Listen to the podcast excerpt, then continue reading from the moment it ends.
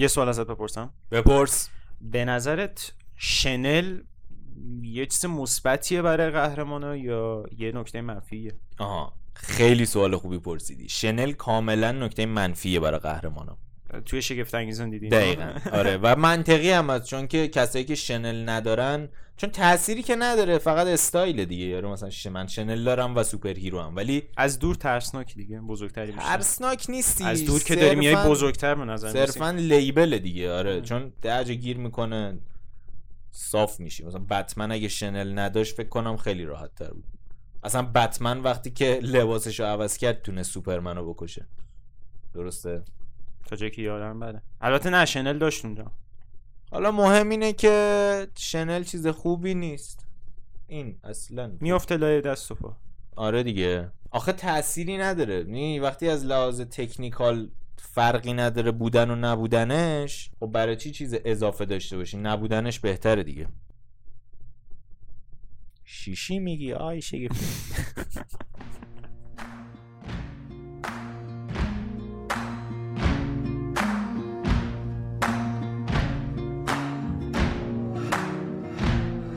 Can run on for a long time, run on for a long time, run on for a long time.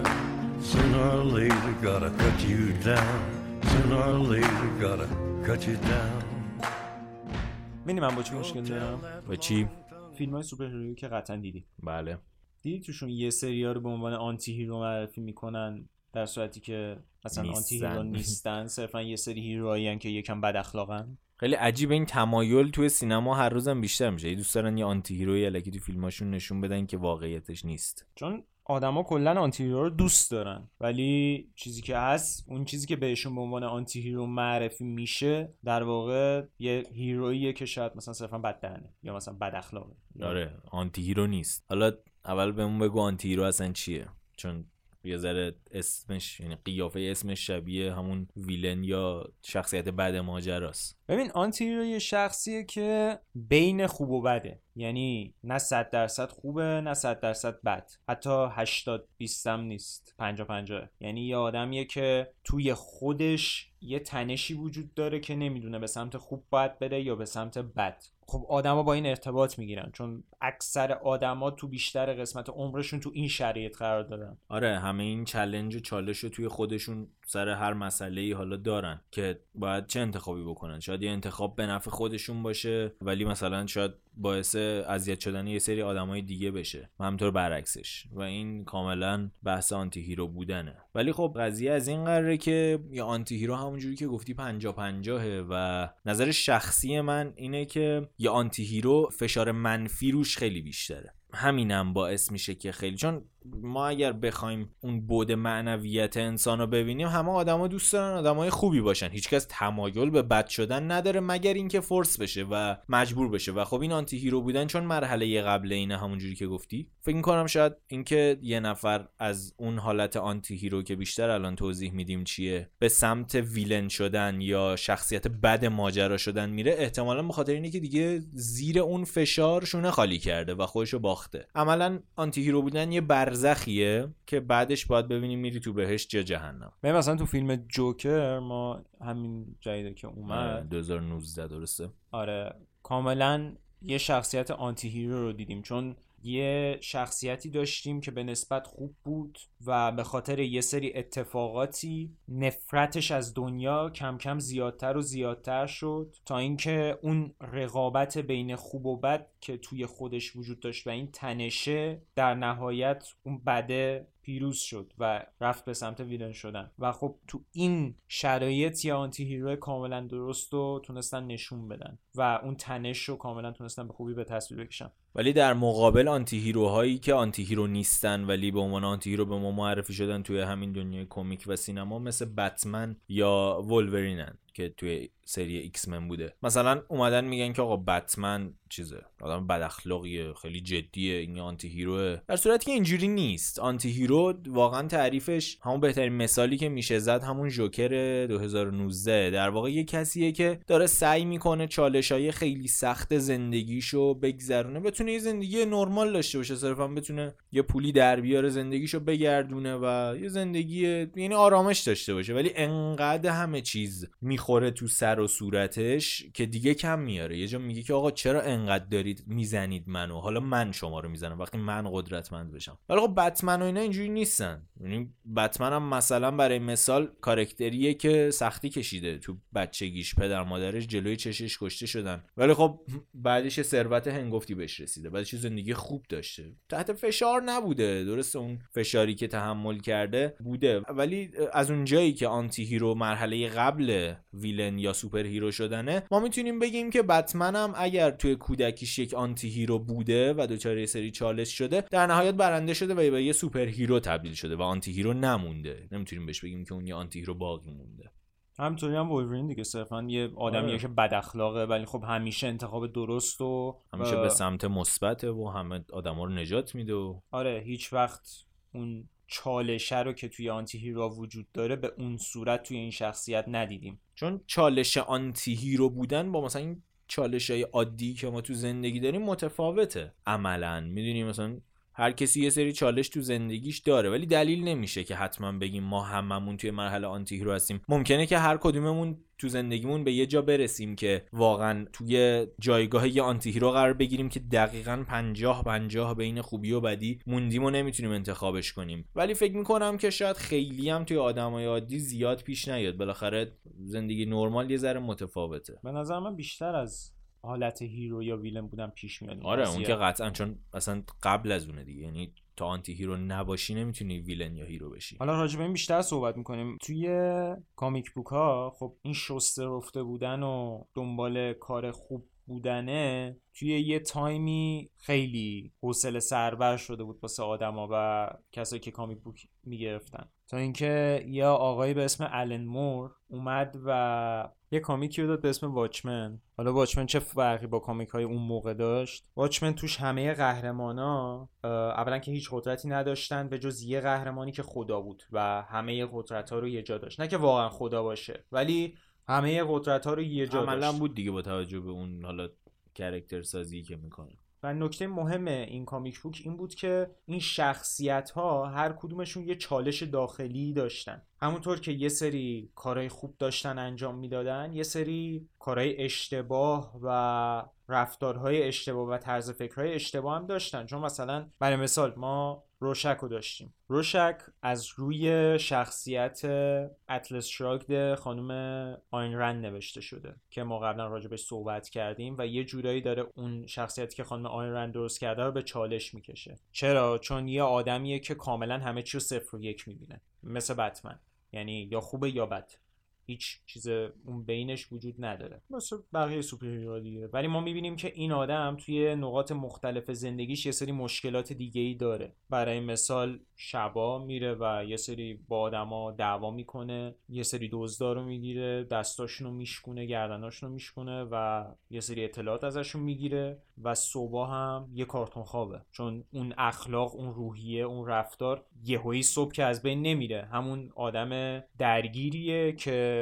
نمیتونه مثل یه آدم معمولی توی جامعه فانکشن کنه. و حالا دقیقاً اینجا این اعتراضیه که آلن مور میکنه به سوپر هیروهایی مثل بتمن. حالا ما بتمن رو هی مثال میزنیم چون همه میشناسنش، دیوار کوتاه‌تری. آره مثلا بتمن دقیقاً همین کارو میکنه، شبا میره ملتون کتک میزنه، ازشون اطلاعات میگیره و فلان و اینا، ولی صبح یک صاحب کمپانی وینه و اصلا یه آدم با لامبورگینیش میره سر کارو، یه آدمی که مهمونیای خفن میگیره، با شهردار رفیق، ایلان ماسک دیگه. آره قشنگ ایلان. بعد این آلن مور میگه آقا نمیشه، یعنی نمیشه تو روز انقدر، یعنی نمیتونی دو شخصیتی باشی. روزا یه آدم با شخصیتی خیلی مشتی هستی، به همه کمک میکنی، فقیرا فلان، همش کارات مثبته. بعد شب مثلا سر 4 تا سوال میری مثلا انگشتای بدبختیو میشکنی، حالا مثلا اون یارو بهت همینجوری هم جواب میده ولی حتما باید کتکش بزنی. این اومده یه جورایی روشکو برای یه نقد مثلا حالا به بتمن ایجاد کرده که اگر شبا میره آدما رو کتک میزنه و اطلاعات میگیره، صبح هم یه کارتون خوابه، یه آدم از لحاظ روحی اصلا همونقدر داغونه، یعنی توجیهی نداره، این آدم همینه. و خب این باگیه که ما تو سوپر هیرو داریم و میگیم که خیلی صفر و یکی و عجیب عمل میکنن. مثلا سوپرمن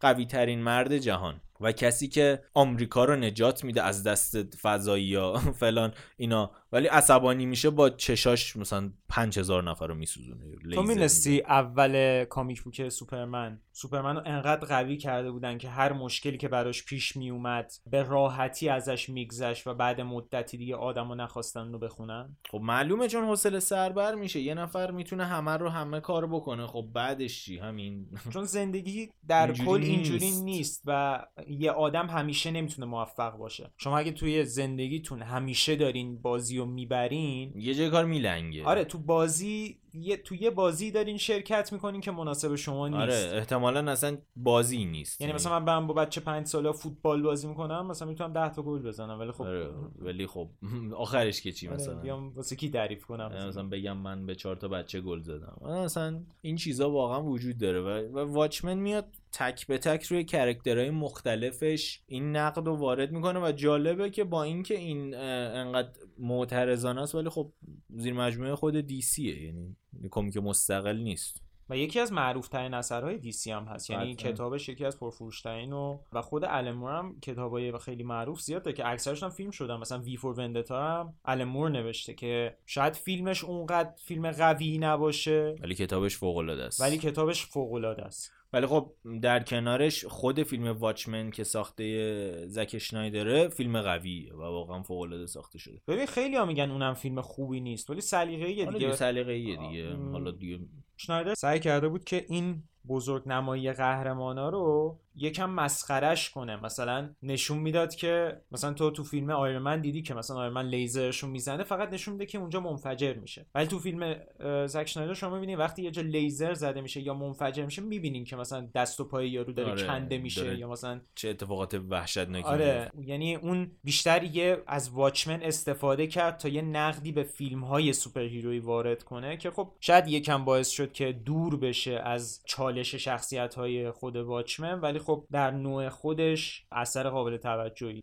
و در ادامه سری که از کانال HBO پخش شد، همین واچمن، هم اونم خوب بود، جالب تونسته بود این کرکتر سازی و با اینکه قبلا هم فیلمش ساخته شده، این یه ذره سخته همیشه تو بتونی تکرارش کنی، ولی اونم به نظر من موفق بود، تونست اون منظورا رو برسونه. ولی خب باز تمرکزش بیشتر روی کرکترها بود که مثلا دکتر منهتن به عنوان تنها هیرویی که همه ی قدرت‌های جهان رو داره یا افراد مختلف دیگر رو خوب تونسته بود نشون بده.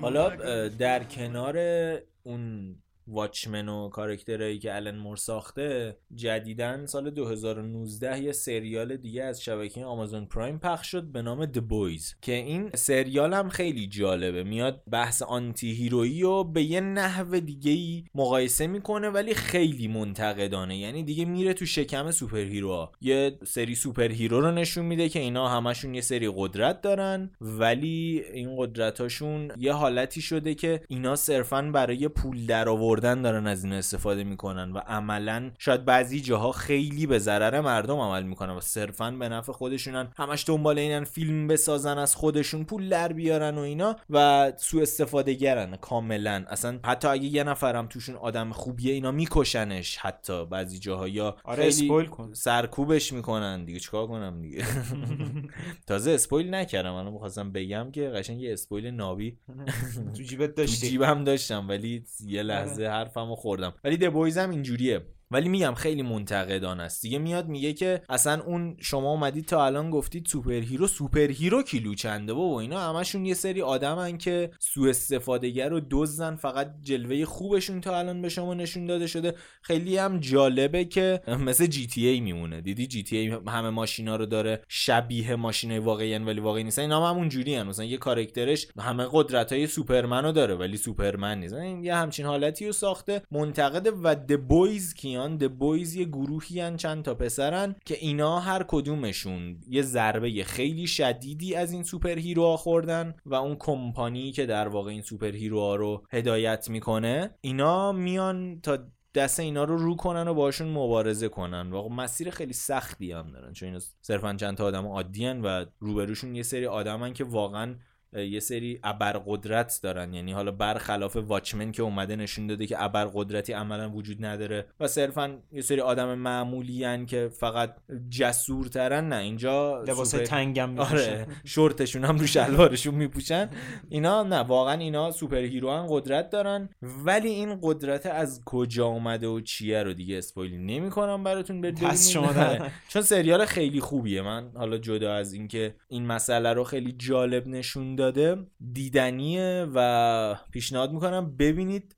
یه نکته خیلی جالبی هم که داره اینه که اونم بهتون نمیگم، برید ببینید. خلاصه این قضیه هستش و این اعتراض ها نسبت به اینکه چرا انقدر همه چیزو فانتزی نشون میدید همیشه بوده، و حالا چه از واچمن که خیلی قدیمی و تو کمیکا بوده، چه د بویز که البته فکر کنم د بویز هم کامیک بوک داشته و این سریال ایده ای ندارم ساخته شده، نمیدونم مطمئن نیستم، یه چیزایی شنیدم راجبش. ببین یه جورایی الان شریعت فیلم ها مثل اون موقعیه که وسترن ها خیلی مد بود، بعد که وسترن ها خیلی مد بود به یه جایی رسید که آدما دیگه با این وسترن ها حوصله‌شون سر میرفت و یه سری وسترن های دارکتر به وجود اومدن که این هیروها مثلا دیگه، یعنی این کسایی که قهرمان داستان بودن دیگه، اون تفنگ داری که میره و همه رو نجات میده و اینا، آره دیگه لوک خوش شانس نبودن، آره یه سری مشکلات درونی داشتن یا مثلا یه سری چالش ها داشتن یا پشیمون بودن از کارشون و سعی می‌کردن اون زندگیشون رو ترک کنن و یه جور یه سری فیلمایی به وجود اومد که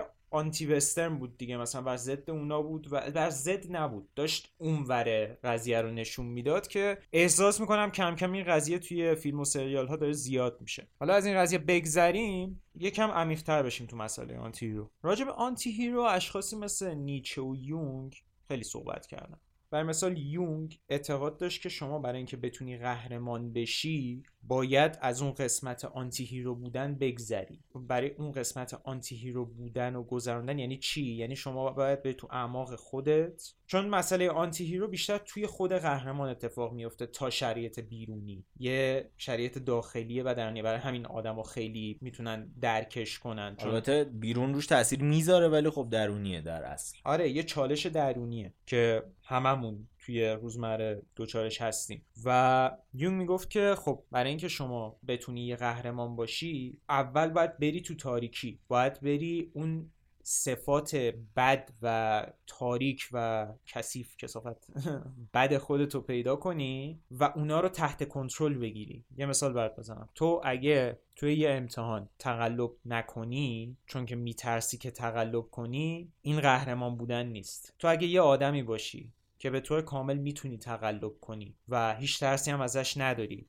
ولی تصمیم میگیری که کار درست رو انجام بدی و تقلب نکنی و توانایی خودتو به چالش بکشی تو اون امتحان، حتی اگر بیفتی اون موقع میشی یه آدم قهرمان، وگرنه ترسو بودن نمیتونه شاخصه قهرمان باشه. آره چون قهرمان آدم خطرناکیه، اون آدم که میترسه کاری نمیکنه مثل خرگوشه، خرگوش هم میترسه و هیچ کاری نمیکنه، آره میره تو سوراخش قایم میشه در نهایت. آره قهرمان آدمیه که به مقداری ترسناک هم هست. چرا؟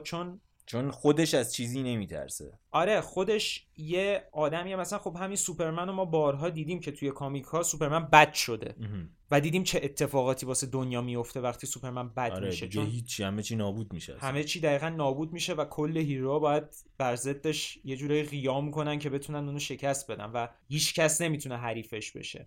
برای همین سوپرمن مثلا برای بقیه هیروها یه قهرمان محسوب میشه و قابل احترامه، چون میترسن ازشون. در وهله اول میدونن که اگه اصلا فکر خوبی نیست درگیر شدن باش. و خب این مسئله‌ای که یونگ بهش اشاره داشت، یونگ اشاره داشت که شما باید همیشه برای اینکه قهرمان بشین از اون مرحله آنتی هیرو بودن باید بگذرین، یعنی توی اعماق خودتون، همچنان نیچه، باید تو اعماق خودتون برین اون شک ها، شبهه ها، مثلا آقا چرا این کارو بکنم خوبه، چرا این اتفاق چرا فقط داره واسه من میفته، چرا دوستام میتونن این کارو بکنن، چرا بابای دوستم براش ماشین گرفته ولی بابای من براش نگرفته، چرا دنیا با من اینجوریه، چرا من مریض میشم، چرا دوستم مریض نمیشه. یعنی این شک و شبهه‌ای که توی همه هست، این شک هایی که آقا برای چی اصلا باید قهرمان باشی تو این دنیایی که هیچ جوره بهت رحم نمیکنه و هیچ شاید هیچ بازخوردی نداشته باشه نسبت به قهرمان بودنت. هر وقت تونستی تو این شرایط کار درست رو انجام بدی و با وجود همه این فشارها باز کار درست رو انجام بدی، از نظر یونگ و نیچه اون موقع تازه شما میشی یک قهرمان. و این فوق‌العاده سخته و دست یافتن بهش خیلی نشدنیه. یعنی فکر نکنید که حالا مثلا صرفاً شما بتونید یه سری با اون تاریکی، قسمت تاریک وجود خودتون رو به رو بشید و شکستش بدید قهرمانی. نه، خیلی خیلی بالاتر از این صحبت. آخه ببین یه مسئله هست، آنتی هیرو یه آدم کاملا منطقیه. آره، ضد قهرمان کاملا منطقیه.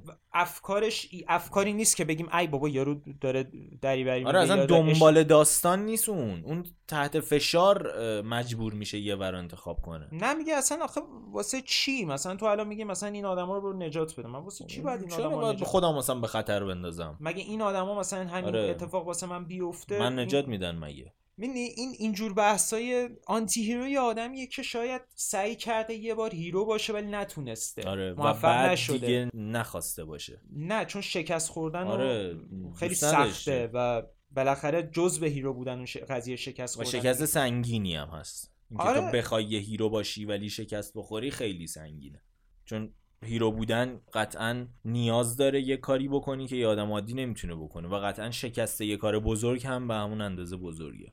حالا ما فیلم‌های خیلی خوبی هم داریم و کتاب‌های خیلی خوبی هم داریم که در مورد این قضیه صحبت می‌کنن. حالا شاید سوپر هیروین نباشن ولی اون چالش درونی یه آنتی هیرو کاملاً به نمایش می‌ذارن. آره، چون ضد قهرمان صرفاً، حالا به خاطر اسمش، صرفاً معطوف به داستان‌های کمیکی و سوپر هیروها نمیشه و میتونه هر جایی وجود داشته باشه. ما قبلا راجع به اون الگوهای کهن الگوهای یونگ صحبت کردیم. گفتیم که آدمهای مختلف ممکنه تو زمانهای مختلف تو یکی از این کهن الگوها باشن و تغییر کنه حس و شرایطشون. و خب یکی از این کهن الگوهایی که آدم‌ها همیشه توش قرار میگیرن و باش دست و پنجه نرم میکنن، یعنی میتونم بگم به صورت روزانه همه یه سری تصمیماتی دارن که نمیدونن کدومشو باید انتخاب کنن. و خب یه چیز نیست که فقط صرف واسه قهرمانا باشه. قهرمانا یه جوریه که کاملا قابل رویته. اون تو اون شرایط دیگه آدم عملاً باید خوب و بدو انتخاب کنه.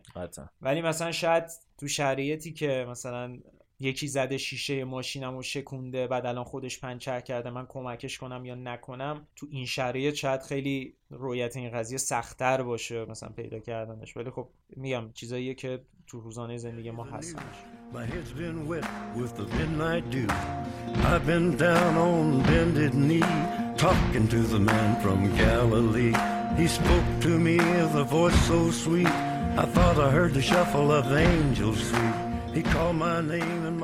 یکی از فیلمایی که سوپر هیروین نیست ولی راجع به مسئله آنتی هیرو داره صحبت میکنه، فیلم تاکسی درایوره که تو اون کاملا ذهن یه آدمی رو داره بررسی میکنه که دقیقاً این چالش رو توش به وجود اومده و نشون میده که در رسیدن به یه سری مسائل سعی میکنه آدم خوبی باشه ولی با شکست که مقابله میشه نمیتونه اون شکست‌ها رو هندل کنه. با اینکه یه آدمیه که خیلی سختی کشیده، یه آدمیه که مشکلات زیادی رو داره ولی سعی میکنه درست باشه، حتی سعی میکنه مثلا تو یه سری شرایط مختلف خودش رو جمع کنه، ولی خب در نهایت این چالشه توش وجود داره و حالا تا آخر فیلم یکم باز کارهای خوبی انجام میده ولی در نهایت میشه گفت که کلیت رو بخواین حساب کنین به این چالش ها و به این درگیری های ذهنی میبازه.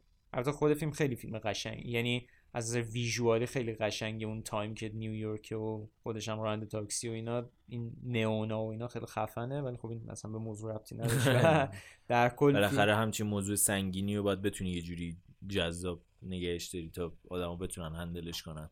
آره، چون طرز فکرتو به چالش میکشه. چون آدمیو که داره به پرزنت میکنه آدمیه که کاملا خوب نیست و تو انتظار اینو نداری، بدم نیست آره. که بتونی کنارش بذاری بگی خب این یه آدم بدیه، این که قسمت بد ماجراست، این یه روانیه. نه، میبینی که این آدم مغزش هم کار میکنه و داره یه سری چیزا رو منطقی باش برخورد میکنه، ولی در نهایت به مشکل برمیخوره توی انتخاب کردن مسیر درست‌تر. و این مشکل هم کاملا منطقیه و شاید هر کدوم ما تو اون شرایط قرار داشتیم هم نمیتونستیم انتخاب درست رو انجام بدیم. حالا یه چیزی که شاید دقت کرده باشی و فکر کنم بهش اشاره هم کردیم اینه که آنتی هیروها خیلی آدمای منطقی هستن و اصولا دنیا رو خیلی درست بررسی میکنن و کلا انتقادهایی که به دنیا دارن و مشکلاتی که براشون به وجود اومده و اون طرز فکرشون کاملا منطقیه و خب اکثر موقع‌ها هیچ مخالفتی نمیتونی باش بکنی در مورد صحبتشون. حالا جالبه که امانوئل کانت یه نظریه‌ای داره و میگه که آدما ذاتاً منطقی‌اند و یک آدم وقتی به وجود میاد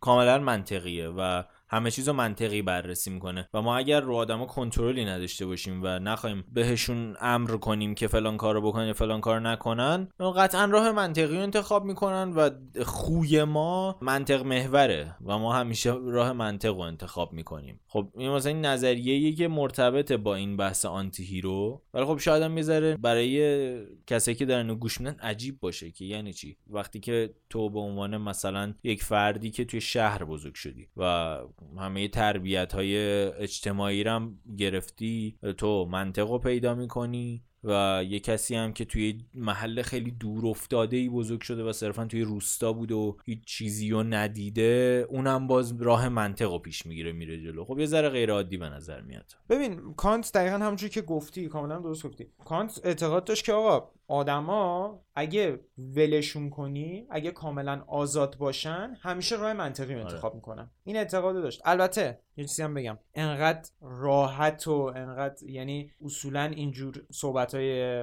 فلسفه‌ای با یکی دو جمله خلاصه نمیشن. خیلی مبحث گسترده‌تر از صحبت‌هاست. آره، و اون حرفش و صحبتش کاملا فراتر از چیزی بود که من بتونم الان توی دو تا جمله خلاصه کنم، ولی در کل اگه بخوایم حساب کنیم اعتقاد داشت که آدم‌ها همونطور که گفتی خوی منطقی دارن و در آزادی کامل که قرار بگیرن دنبال منطق میرن. یعنی زورشون نکنی نسبت به هیچی، هیچ طرز تفکر اشتباهی بهشون وارد نکنی، سعی میکنن مسائل و سختی و مشکلات رو به صورت منطقی حل کنن و یه راه حل منطقی برای حلشون پیدا کنن. یکی کسی که با این قضیه مشکل داشت و یکی از بهترین کتاب‌های آنتی هیرویی هم راجع به این قضیه نوشت داستایوفسکی بود که نوشته‌ای از زیر زمین رو در مورد این قضیه نوشت، Notes from the Underground. آره و اینا کسی که خوندن این کتابو میدونن یه سری کت یا نوشته است و اینا در واقع اون همون قسمت دارک و تاریک ذهن داستایوفسکی بودن که حالا اشاره میکنه به زیر زمین، نوشته‌های زیر زمین، و اینا دقیقاً همون قسمت‌های تاریک ذهن داستایوفسکی بودن که ما گفتیم که یونگ بهش اشاره میکرده که هر آدمی اینو داره و باید بره با اون چالش کنه تا در نهایت از حالت ضد قهرمان بخواد خارج بشه و تبدیل بشه به یه قهرمان یا یه ضد قهرمان که نه، به یه دشمن، به یه ویلن. و این نوشته ها از اونجا میاد و خیلی هم نوشته های جالبی داره و اصلا یه سری نکاتی رو پیدا کرده و گفته که خب بالاخره همه میدونیم داستایوفسکی یک شخصیتی بوده که خیلی ذهن بزرگی داشته، یعنی عملاً کاملاً میشه این انتظار رو داشت ازش. ببین داستایوفسکی اصولاً توی کتابهاش خودشو در مقابل یه طرز فکری که باش مخالفه قرار میده، ولی چرا کتاباش جذابه؟ چون میاد اون طرف مقابلشو و اون حریفشو تا جایی که میتونه قویش میکنه. یعنی میاد بهترین و قویترین ورژن دشمن خودشو ارائه میده. تو اینجا این ورژن یه آدمی بود که کاملا موافق صحبت‌های کانت بود، یعنی منطقی کاملا همه چیز. آره یه آدم فوق منطقی که به اون هوش بالاش مینازه و از این که آدمایی که مثل خودش باهوش نیستن تو زندگی خیلی جلوتر میرن حسودی میکرد یه جورایی و تو چالش درونی بود و میخواست یه سری مشکل‌ها رو حل کنه و همین احساس داشت که خب آقا من یه آدم منطقی ام و با منطق اینا رو حل میکنم و همه چیزا رو باید با منطق حل میکنم، ولی داستایوفسکی میاد لیمیت منطق ها رو نشون میده. و یه صحبت جالبی هم داستایوفسکی راجع به این قضیه داشت که آقا اگه آدم ها رو به صورت آزاد ول کنی همشون منطقی میشن، پس آیا غیر منطقی بودن آزادانه تر از منطقی بودن نیست؟ آره، و این نقضیه که به کانت وارد میکنه، چون میگه که منطق خودش اعمالی در یک چارچوب داره و عملا چارچوب اون آزاد بودنی که تو داری حرف میزنی رو نقض میکنه. پس غیر منطقی بودن و به قول معروف هر دنبیل بودن و احساسی برخورد کردن خیلی آزادانه تره. مثل یه اسب وحشی توی دشت هر کاری دوست داره میکنه، میدوه میره، ممکنه بجنگه با حیوانای دیگه و هر کاری بکنه، ولی مثلا یه اسبی که توی استبله فقط میاد و توی زمینش میچرخه و دوباره برمیگرده و مثلا حالا ما میگیم توی چارچوب داره عمل میکنه، خب این اصلا آزاد نیست. و حتی به این اعتقاد داشت که اصلا به خلافش اعتقاد داشت، میگفت که آدم‌ها ذاتن وحشی ان، به هیچ وجه ذاتن منطقی نیستن. آدما رو ول کنی، مثلا خودت همین الان یه نچکش داشته باشی بهت بگن که میتونی این خونه رو به صورت کامل بتره کنی، میتره کنم خب برش نکنه، آره نه من میرم خونمو میخوابم، نه آره باحال دیگه میذارم میتره کنم، آره نه من خستم، نه آره اصلا این این قضیه بهت آره انرژی میده، چیزیه که درون آدما وجود داره. مثلا توی کشورهای خارجی این به عنوان تفریح ساخته شده، همچین جایی که تو میتونی بری ریک هاوس اسمش دیگه، بیا پولی میدی میری تو کلی واسه اونجاست که میتونی داغونش کنی تا اون در واقع به هر حال ما یک خوی حیوانی داریم در خودمون، حالا چه قبول کنیم چه نه اونو آزاد میکنه، تخلیه میکنه، مثل بحث فایت کلاب که داشتیم دیگه. آره، و میگفت که آقا مثلا اون اشتباه و انتخاب کردن خیلی آزادی بیشتری نشون میده تا همیشه درست و انتخاب کردن، خیلی هم راحت تره، خیلی هم راحت تره و اصولا شاید در بعضی جاها درست تر هم باشه. شاید تو بعضی جاها تو بشینی اون تجزیه و تحلیل کنی، خب به منطق یه سری محدودیت ها داره و محدودیت ها تقصیر خود منطق نیست، محدودیت ها تقصیر اینه که آدم ها محدودن و فکت هایی که وجود داره نامحدوده بعد، ولی آدم ها ارزش هاشون محدوده و تو در نهایت با منطق نمیتونی همه چیز رو حل کنی، نده گنجایششو نداره و باید به خوی خودتو در یه سری جاها باید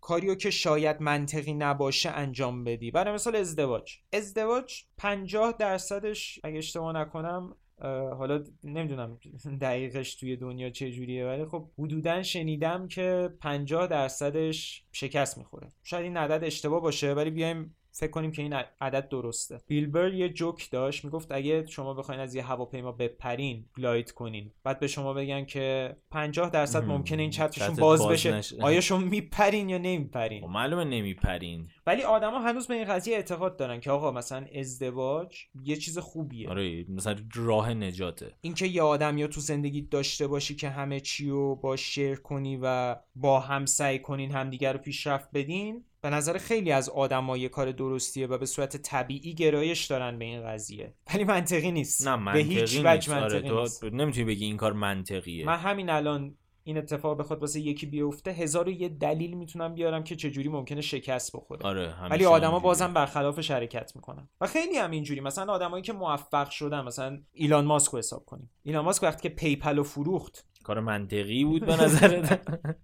چرا این از نظر منطق آیا درست بود؟ آیا 1001 آدمی که خیلی منطقی‌ان میآورد اینو باهاش صحبت می‌کردن این کارو میگفتن آقا انجام بده؟ آره انجام بده درسته. نه خب ریسکه، چون خیلی ریسکه و منطق توانایی هندل کردن این ریسکو نداره. منطق میگه نه این کارو نکن، این کار احمقانه است، در صورتی که خب ولی اون میدونه که شاید چی بعد از اون اتفاق، اون یه اعتقادی تو خودش داره، آره اون ایمان داره به خود، میدونه داره چیکار. آره دقیقاً کاملا ایمان کلمه درستی بود، چون دقیقاً داره نسبت به چیزی که داره بهش فکر می‌کنه عمل می‌کنه، حتی در شرایطی که خلاف منطق باشه. وقتی همه چی دورت داره خراب میشه، همه چی دورت داره از بین میره، شاید تو اون شرایط هنوز دنبال اون راه درست رفتنه، خیلی غیر منطقی باشه. ولی مثالهای آدمایی که تو این شریعت خودشونو نباختن و اون مسیری که انتخاب کردن و ادامه دادن و موفق شدن کم نیست قطعاً. و این یه نقض خیلی بزرگی بر عقیده ایمانوئل کانته که داستایوفسکی به بهترین شکل اینو توی کتابش اومده نقض کرده و نه تنها اینو نقض کرده بلکه فلسفه آنتی هیرو و ضد قهرمان رو اومده به این شکل توضیح داده و ما کاملا متوجه میشیم که همه ما ضد قهرمانیم و هممون توی سری از چالش‌ها بین منطقی فکر کردن و غیر منطقی برخورد کردن میمونیم و خب بسته به انتخابمون میتونیم شکست بخوریم توی زندگیمون و نابود بشیم یا نه مثلا برنده اون چالش ذهنی بشیم.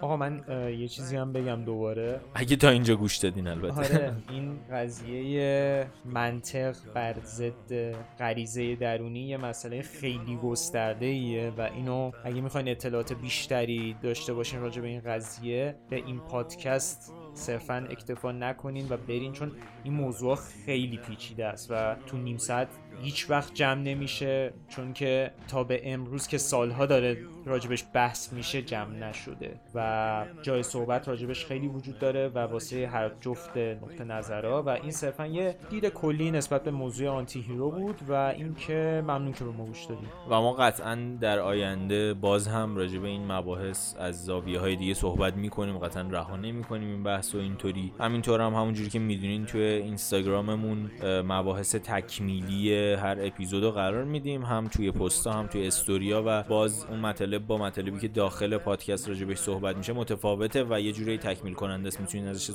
استفاده کنین. و اینکه مرسی که به ما گوش دادین، اگر دوست داشتین به دوستاتون هم ما رو معرفی کنید تا اونا هم بتونن گوش بدن و هممون با هم دوره هم یه سری چیز جدید یاد بگیریم. باش خداحافظ. چکس.